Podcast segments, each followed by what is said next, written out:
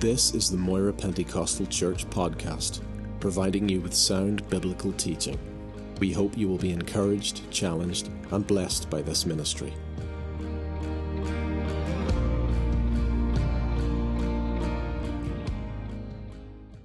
So come with me, please, to uh, the first epistle of John. First epistle of John, uh, chapter 2. Hebrews, James, uh, first and second. Hebrews, James, Peter, first, second, Peter, first, second, third. John, you'll find it there. So, first John, chapter 2.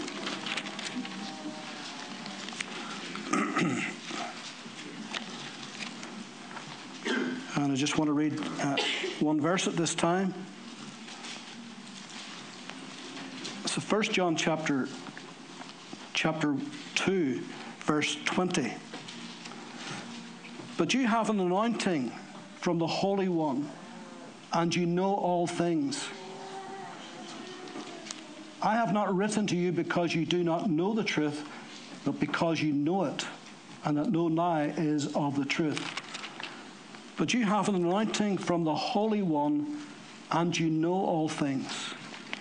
Now, because of this Advent season, as I said a moment ago in the announcements, because uh, various men are going to be taking uh, the services in the evening, and their theme obviously will be the first Advent. So, therefore, I'm steering well away from that subject. I don't want to overlap or enter, uh, intrude into what their messages may be. Uh, so, I want to continue then, uh, at least this morning, in the theme that we have been doing, this short series uh, on the Holy Spirit, the Comforter, has come. Now, if you are a believer in Christ, if you have been born again of His Holy Spirit, then there is an anointing upon your life. Uh, there is something of the Holy Spirit working within you, a deposit of the Holy Spirit. You have an anointing, you have divine equipment, divine ability within each and every one of you. Every single born again believer has the Holy Spirit. And because you have the Holy Spirit, then there is an anointing that's part and parcel of just having the Holy Spirit. Now we know that you receive the Holy Spirit when you get born again, you get saved, you're born again of the Spirit. But we understand that even from then on, then there's different infillings of the Holy Spirit, different stages of your life. Even those who were filled with the Holy Spirit on the day of Pentecost, as you read through the book of Acts, again they were filled again and again. And so many of us has had that experience, wonderful as it is. Uh, but with that comes this anointing, this unction of the Holy Spirit, this divine equipping, this divine ability. And that brings certain things into our lives. As born again believers, we need the Holy Spirit. In fact, without the Holy Spirit, we're none of His, the Bible says, Paul says. So we need the Holy Spirit. We need His working in our lives on a daily basis. Oftentimes we're conscious of it, oftentimes we're not conscious of it. But still, we need His working within our lives continually. So this brings us to the anointing. You have an anointing from the Holy One John said, and you know all things. So, the first thing I want to say is this morning, and this is not in the order of importance, but the first thing I want to say the anointing brings revelation. Notice how John says you have an anointing from the Holy One and you know all things. What does he mean by saying you know all things? Well, in the context uh, John's writing. Remember now, John is a very, very old man. All the other apostles are all dead and gone, martyred for Christ. He's the only one left. He is the, the senior man, as it were, of the church. He's the elder statesman of the church. And he's writing here now towards the end of his life. He's writing and he's concerned, as Paul was in his day, about the, the various false teachings that had started to creep into the church. And uh, historians reckon there was probably at least a dozen false teachings that had started to permeate around the churches, and some of them were infiltrating the churches and were doing damage.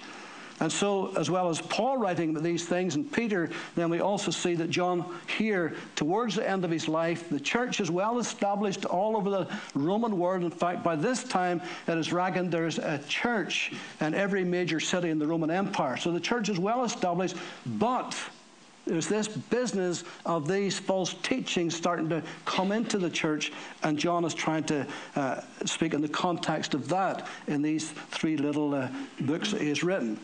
And one of the most prevalent of the false teachings was Gnosticism. Uh, and, and, Gnosticism uh, comes from the word gnosis, which means knowledge or to know. and we get different words from that. For instance, if you went to the doctor and he would take your details, uh, he would have a diagnosis uh, of what your health state is. And in fact, he maybe even would give a prognosis of what it's going to be in six months' time. So these words come from that are diagnostic. These words come from this gnosis. It's a Greek word meaning knowledge or to know.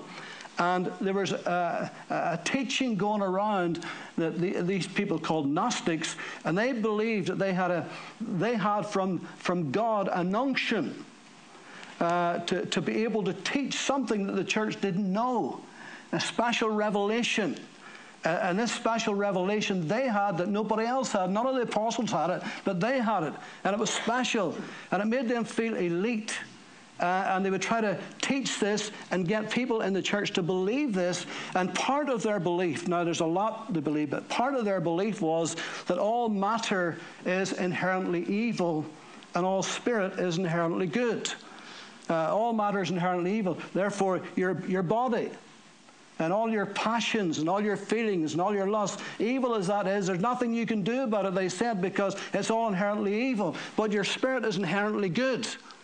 And so, in other words, what, how that pans out in life was then practically that you could live every way you like because that's coming from your flesh, your body, and that's evil. But your spirit is inherently good, so you're okay. Now, you see that kind of teaching even today. You see it within New Age teaching where you can live whatever way you like. You can sin however often you want or whatever way sins you want to live, but because you're inherently good inside, then you're okay. There's a divine spark within you. Now, also that caused problems within the church because Jesus, for instance, uh, Jesus came in a physical body which they say, well, that's inherently evil. That's matter. It's inherently evil. So therefore, uh, Jesus Christ then, he was divine. His spirit was divine, but his body inherently evil. So his body was an aberration, didn't really exist. We just, that's what we saw, but it didn't really exist. So you can see how that's not only nonsense, but it was dangerous teaching. In fact, John, in, in in 1 John chapter 4, John tries to even to deal with that very, very thing. He says, Beloved, do not believe every spirit, but test the spirits whether they are from God, because many false prophets have gone out into the world. By this you know the Spirit of God. Every spirit that confesses that Jesus Christ has come in the flesh is of God. You see what he's getting at? He's counteracting their teaching, has come in the flesh, is of God. And every spirit that does not confess that Jesus Christ has come in the flesh is not of God. And this is the spirit of the Antichrist, which you've heard was coming and now is already in the world. And so John says to the church, he says, Listen, all that's going on, it's starting to creep into the church, but hold on a minute, he's saying, hang up a wee minute. You know, you have an unction. You have an anointing and you know all things. In fact, all through these three little books, he mentions knowing about 13 times. For instance, in chapter 2, verse 5, we know that we are in him. Chapter 2, 18, we know that we're in the last days. 21, we know the truth. 29, we know righteousness. Chapter 3, 5, we know why Christ came chapter 3, 14. We know we have passed from death to life. 16. We know the love of Christ. 19. We know we are of the truth. 24. We know how he abides in us. Uh, chapter 5, 15. We know he answers prayer. Verse 19. We know we are of God. Verse 20. We know we have eternal life. And in 3 John 2, we know that our testimony bears witness to the truth. Amen. That's a lot of knowing, isn't it? So John says, listen, they say they know. They say they've got this special revelation that only they've got, that nobody else has got. But we know. Amen. We know the truth. We've got the unction of the Holy Spirit. We've got the Spirit of truth living inside of us. So we know. We know what they don't really know. That's nonsense. That's false. But we know the truth. Listen, there's a lot of false teaching going around churches today really weird stuff, really weird stuff. And it's shipwrecked some believers. In some churches, it's shipwrecked. But we know we've got the Holy Spirit. We do know the truth if we understand that we have the Holy Spirit, that anointing within us. In chapter 2, verse 27, uh, he says something else here.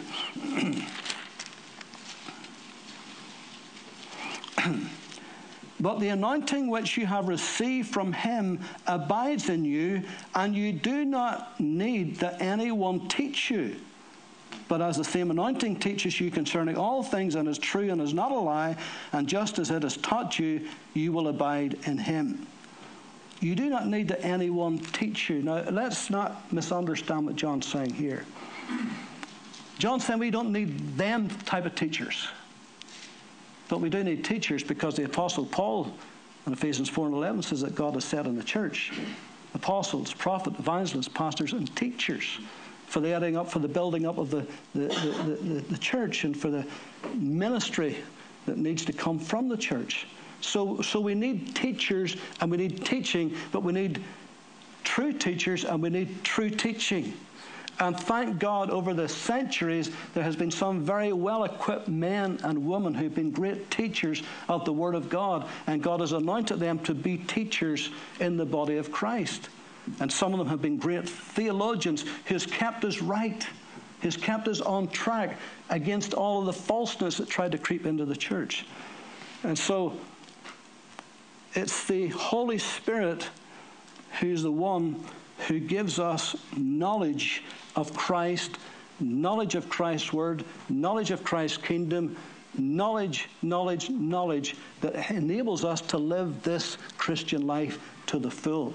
That's why we need the Holy Spirit continually working in our lives. Now, I don't know, I don't know how you deal with the Bible.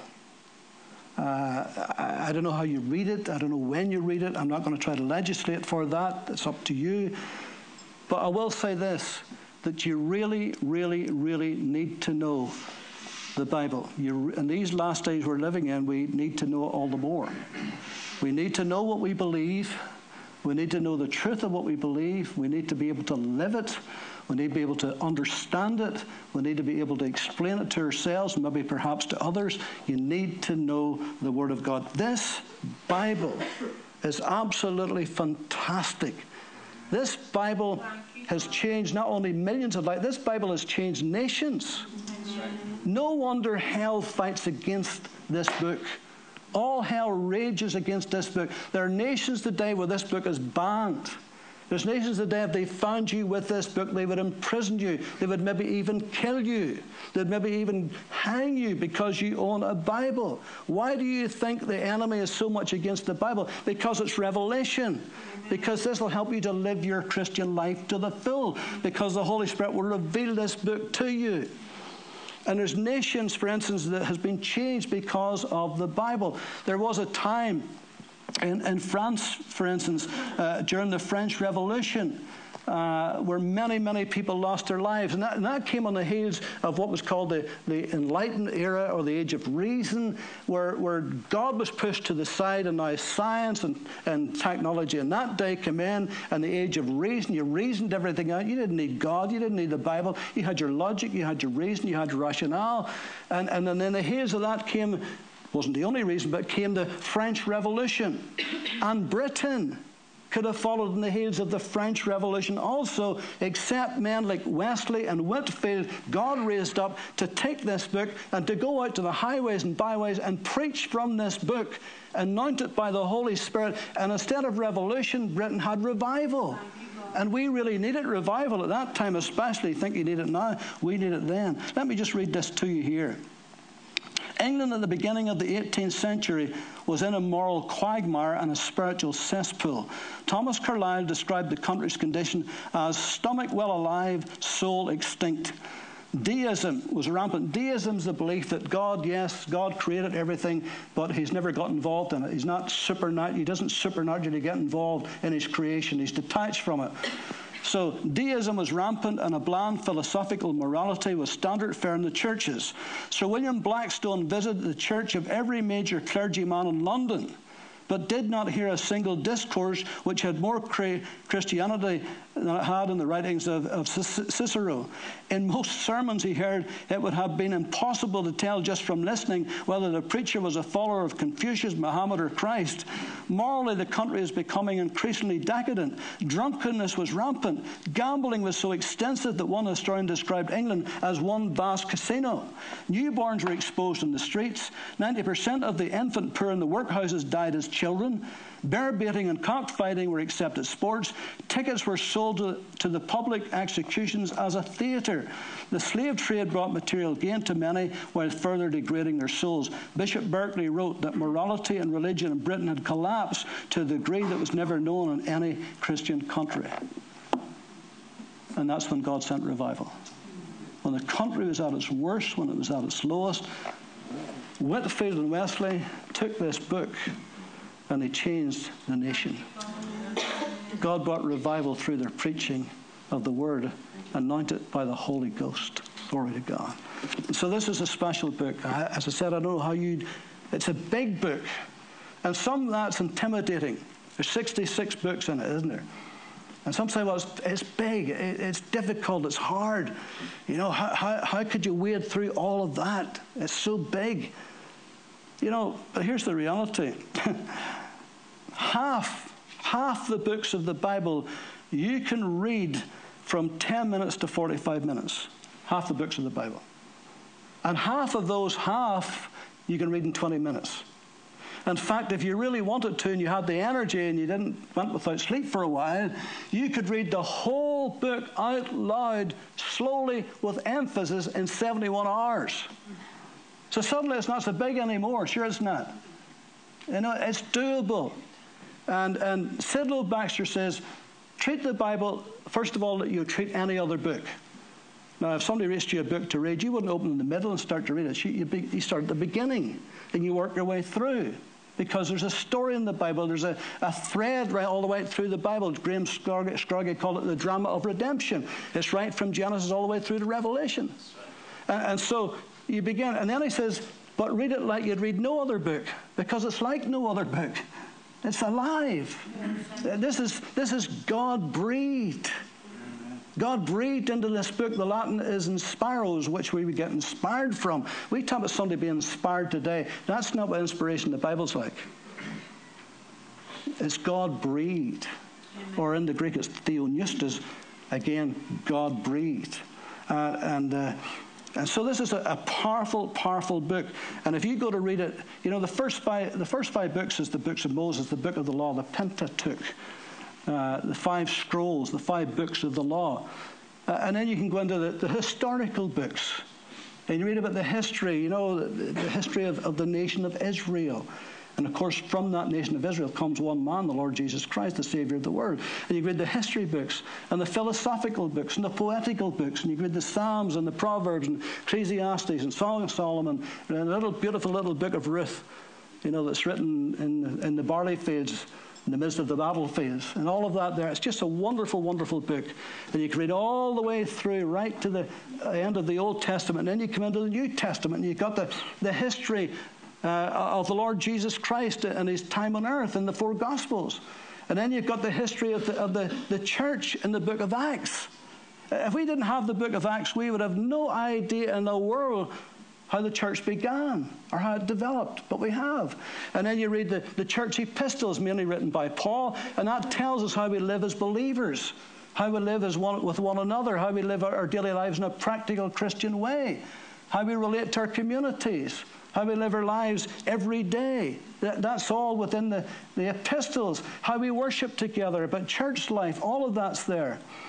And then, of course, then you, you know you have the, the pastoral epistles where Paul writes to pastors, Timothy and Titus, and the prison epistles. you know, like Ephesians, Ephesians, Ephesians, Ephesians, Ephesians, Colossians, Philippians, and Philemon. You know, where Paul in prison, he writes. And you know, the little book of Philippians is a fabulous book of joy and happiness and gladness. And he's in prison when he writes that. You know, and then you read the beautiful book of Hebrews. It's just so rich in, in, in type of the Old Testament. And, you know, there's just so much there, isn't there? And the little book of Jude.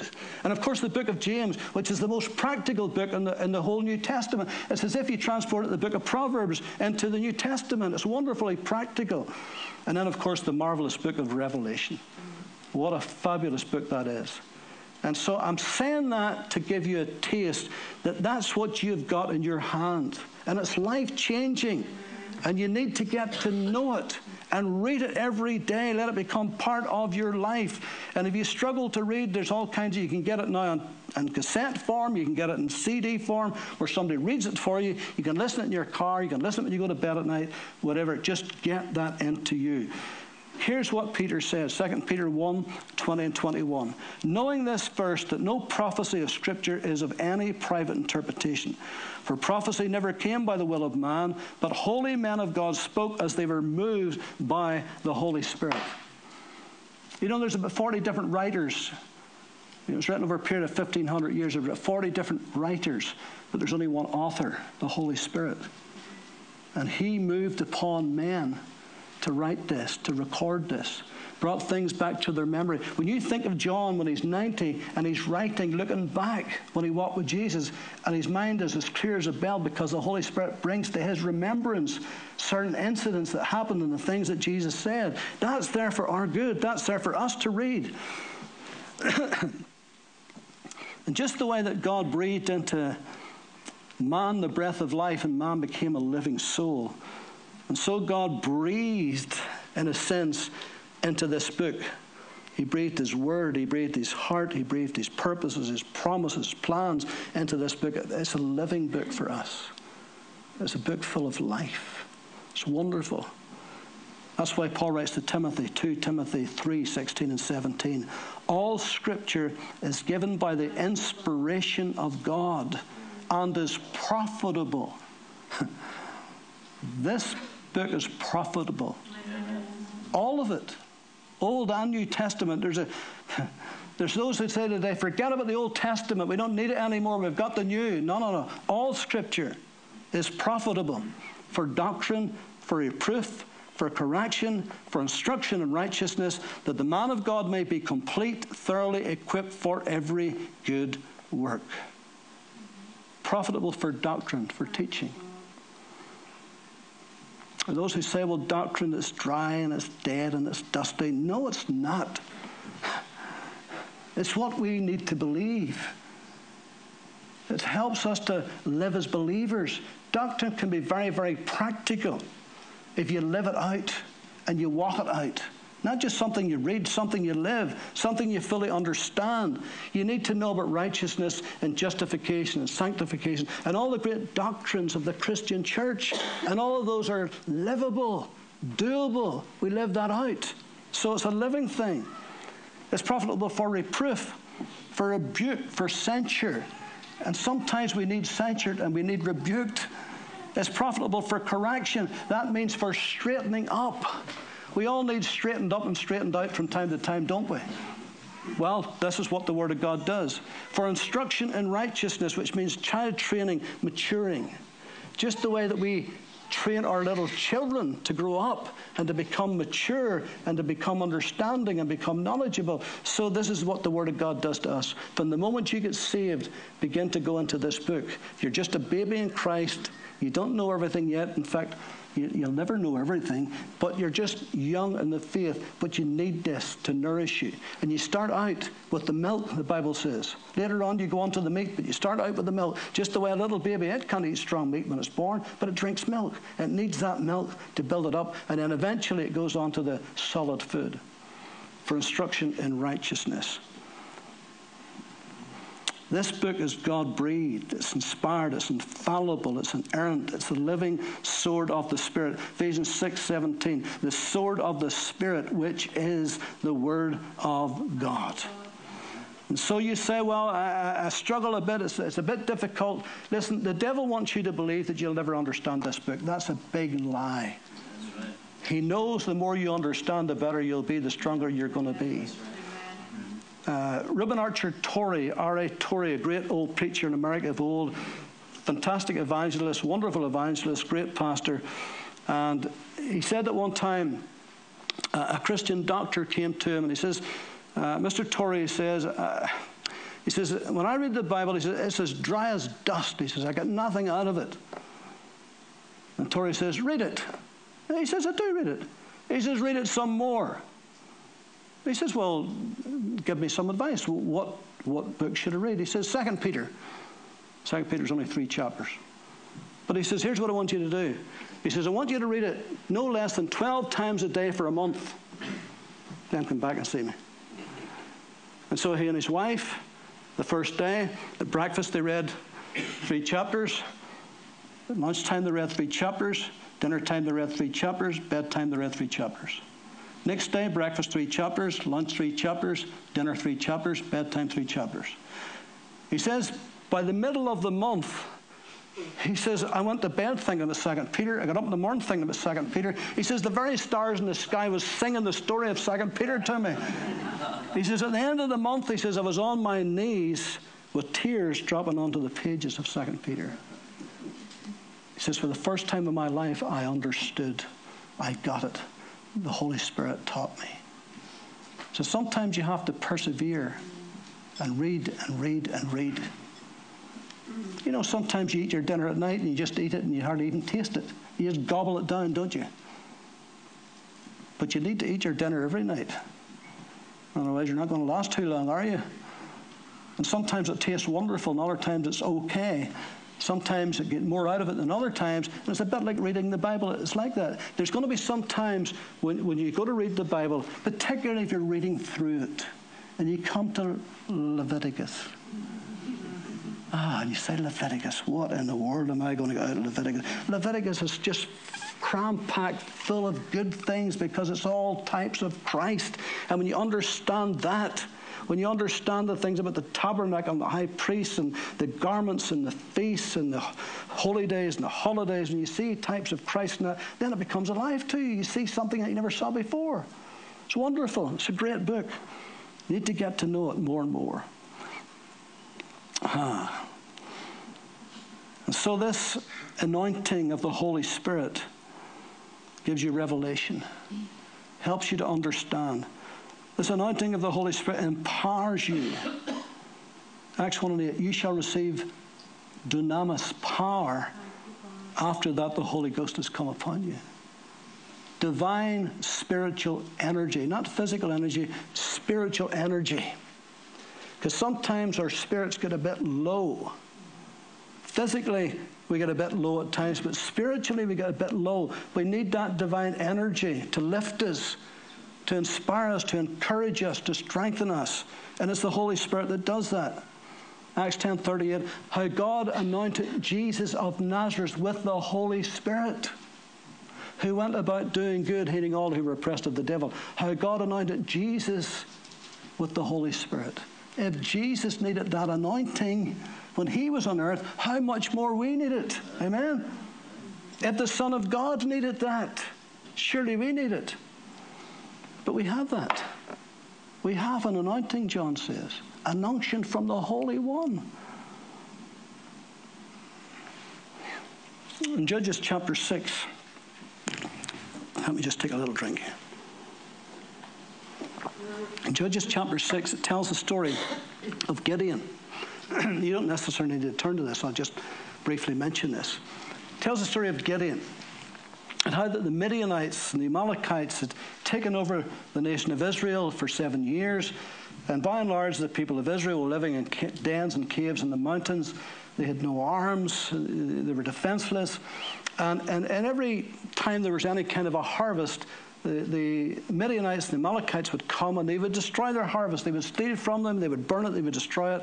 Uh, and they were severely oppressed. But Gideon, he must have had a little field somewhere hidden away, and it came harvest time, and he had taken his corn and he was threshing it in a, in a wine press, hiding from the Midianites, just to be able to get a bite. And in the midst of doing that, the angel of the Lord appears to him and said, Gideon, you're a mighty man of valor. If ever a man felt less like being a mighty man of valor, it was Gideon that day.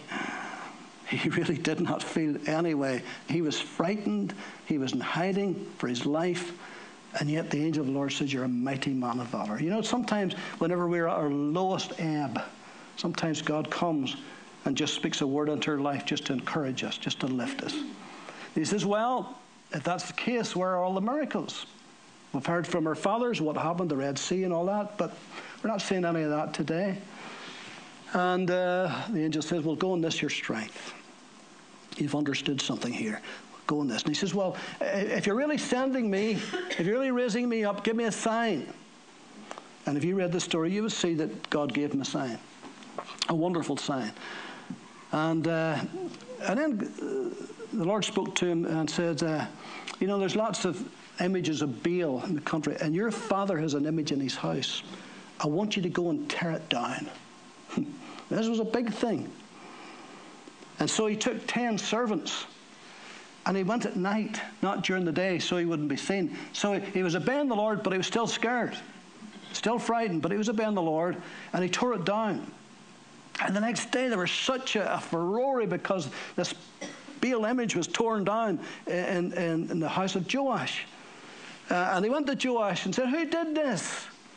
And then it was found out it was Joash's son, Gideon. And they wanted to kill him. And they said to Joash, Kill your son because he's torn that idol down. And Joash says, Now hold on a minute. That Baal is a real God. Surely he can, he can defend himself. See, he's going to be better courage now because his son was more courageous. And then God raised him up uh, and he, he got an army of 32,000 who were willing to stand with him to fight against the Midianites and Amalekites. 32,000. And God says, Well, that's wonderful, but there's too many because then you would get the glory. So, through a series of tests, which I'll not mention this morning, through a series of tests, he whittled that down to 300. And God says, Now that's enough. Because now I'll give you great victory, but I'll get the glory. And that's exactly what happened.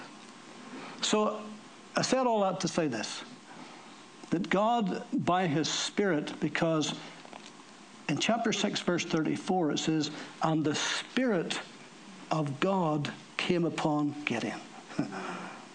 the Holy Ghost in the Old Testament came upon Gideon and raised him up to be a great leader of men. Glory to God. You see, the Holy Spirit can make you a leader. Now, you may never be a leader on a platform, but you can be a leader in your home.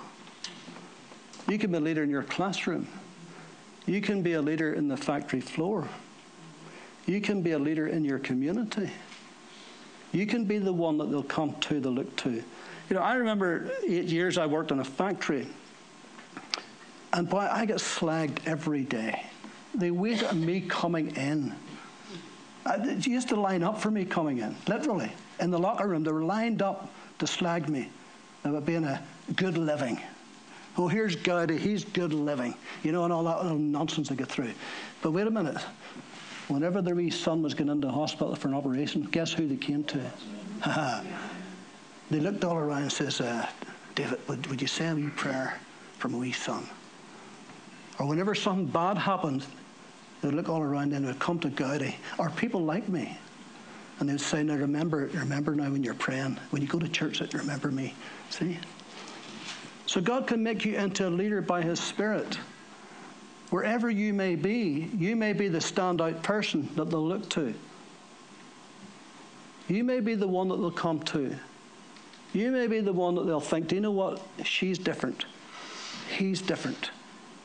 You know, you know, he's only 15, she's only 14, but they're different. They're not like the rest.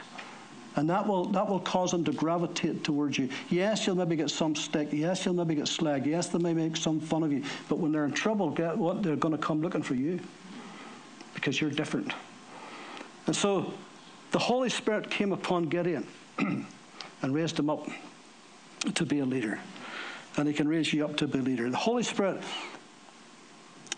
can empower you to minister the word. 2 Corinthians 3 6, and I'm going quick now because we're running out of time. The Holy Spirit can empower you to minister the word. Now, I don't necessarily mean, again, behind a pulpit. Thank God if He does. If God gifts you that way, anoints you that way, wonderful. Thank God. But every single believer, the Holy Spirit can equip you to share God's word. You should be able to, in five minutes, share the gospel with somebody in a simple, simple way. You might have to learn a few scriptures to memorize them, know where to turn to. You may have to practice a little bit, but the Holy Spirit can anoint you to do that, that you'll say the right thing at the right time to the right person in the right word. And the Holy Spirit can take that and just put it into their heart, just sow that into their life. All of us, the Holy Spirit can do that with. If He takes you further and makes you into a preacher or a teacher, whatever, wonderful. But the vast majority of Christians will never ever do that. But all Christians can be equipped to lead somebody to Christ. All of us are witnesses to Him. So begin to look up some scriptures. If you've got a little New Testament, mark some of them in fact, you may want to mark this one and then put beside that the next scripture to turn to, and then right beside that the next scripture to turn. So, and then it becomes part of you, so that you're able to do that. If you're called upon, at some point, if somebody says to you, What is this business about being saved? What does that mean? That you're able to tell them. And the Holy Spirit can equip you for that. He can bring things to your memory. Things you've heard, things you know, things you've been taught. Suddenly it begins to come. And then bit by bit by bit, you can point somebody in the right direction. The Holy Spirit does that, you see. Holy Spirit empowers you to overcome the wrong desires of the flesh.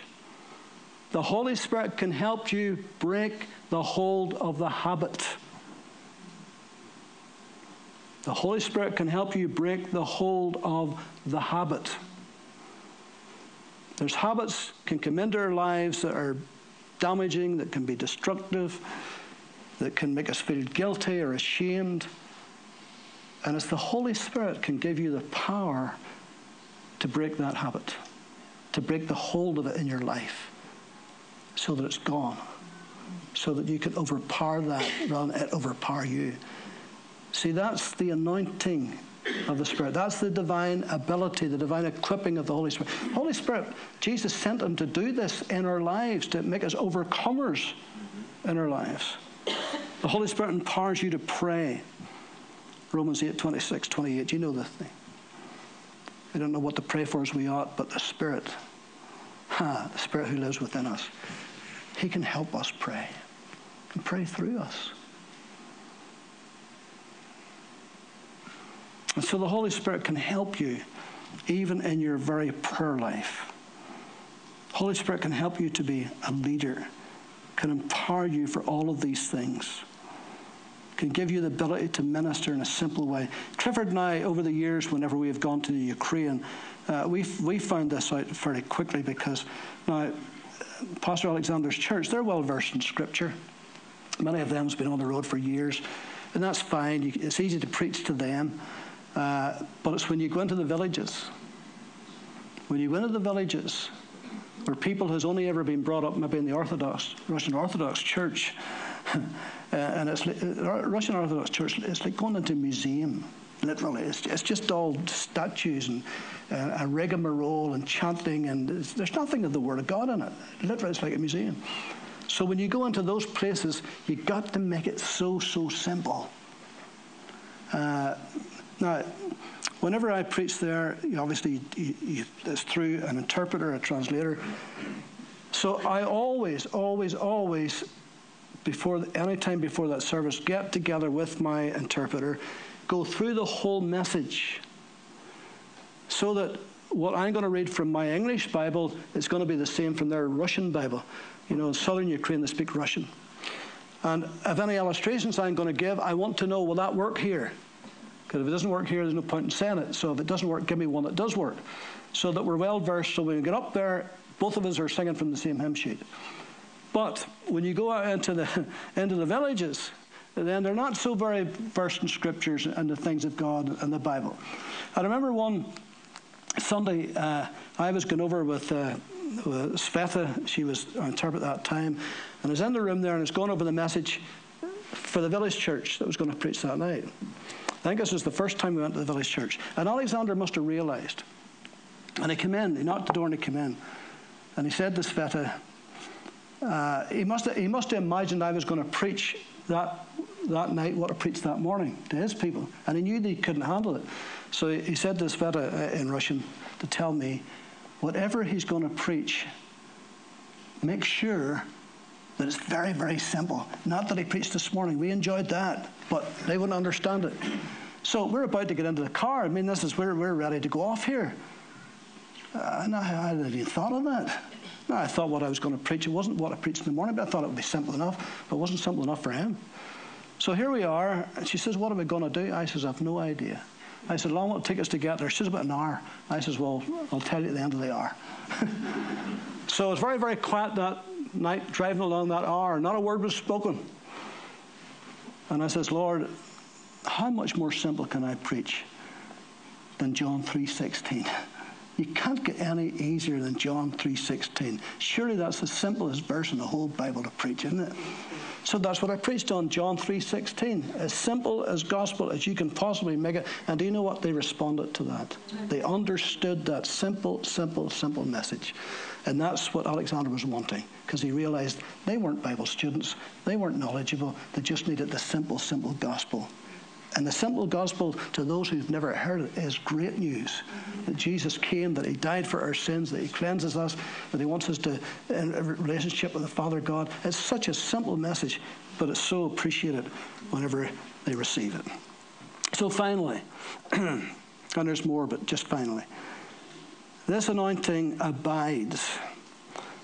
1 John 2:27 But the anointing which you have received from him abides in you and you do not need that anyone should teach you, but as the same anointing teaches you concerning all things and is true and is not a lie, and just as it has taught you, you will abide in him. You don't have to go looking for the anointing, you've got it. It's in you. You've got the Holy Spirit, you've got the anointing. It's there. You see, this quickly speaks of three things. This speaks of its place in you. The anointing resides in you. All right, it's there for you to discover, for you to be conscious of, for you to say, Lord, I thank you that your Holy Spirit has anointed me to share with this person today. Your Holy Spirit has anointed me to lead this group today. Your Holy Spirit has anointed me to do whatever I need to do. You've given me the ability, you've equipped me to do this. That's already there. That's its place. Then its permanence, it abides. It's always going to be there. You may not be always conscious or feel it, but it's there. It abides in you because the Holy Spirit's in you. And then, if I may, it's personhood. Notice it says, and just as it, that's the anointing, as it has taught you, you will abide in Him. You see, the Holy Spirit and the anointing are inseparable. Inseparable. That's his personhood. The anointing emanates from the Holy Spirit. That divine ability and equipping comes from God's Holy Spirit who resides in you. So, whatever, whatever God wants you to do for Him, He's already equipped you for that. You may not feel it, you may not think that, but He has because He's put His Holy Spirit in you. That anointing is in the Holy Spirit, is in you to do what God has called you to do. So don't doubt it, don't be afraid of it. Say, Lord, you give me the divine ability. I'm equipped to do this. Now, Lord, as I step out to do this, help me. And you just say, help me, then that help will be there. And you'll find that that anointing will begin to flow and you'll find yourself doing things that you never thought you could do, saying things you never thought you could say, leading in ways you never thought you could lead. That's the ability of the Holy Spirit in you. Amen? Let's pray. Lord, we thank you that you did not leave us as orphans. You did not leave us comfortless. You did not leave us without a guide. You sent your Holy Spirit. And we thank you that your Spirit lives in us today, permanently living in us every single day. So, Lord, help us as we go out into our world to reach people that others may never reach. Help us to understand and realize that this wonderful anointing resides in each of us.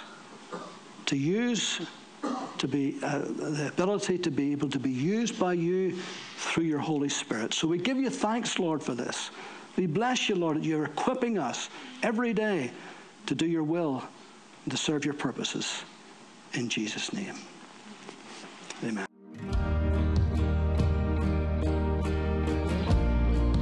Thank you for listening to this podcast. We produce a variety of sermon videos and inspiring Christian content available for free on our YouTube channel. Just go to YouTube and search Moira Pentecostal or visit our website for more information www.mpc.org.uk.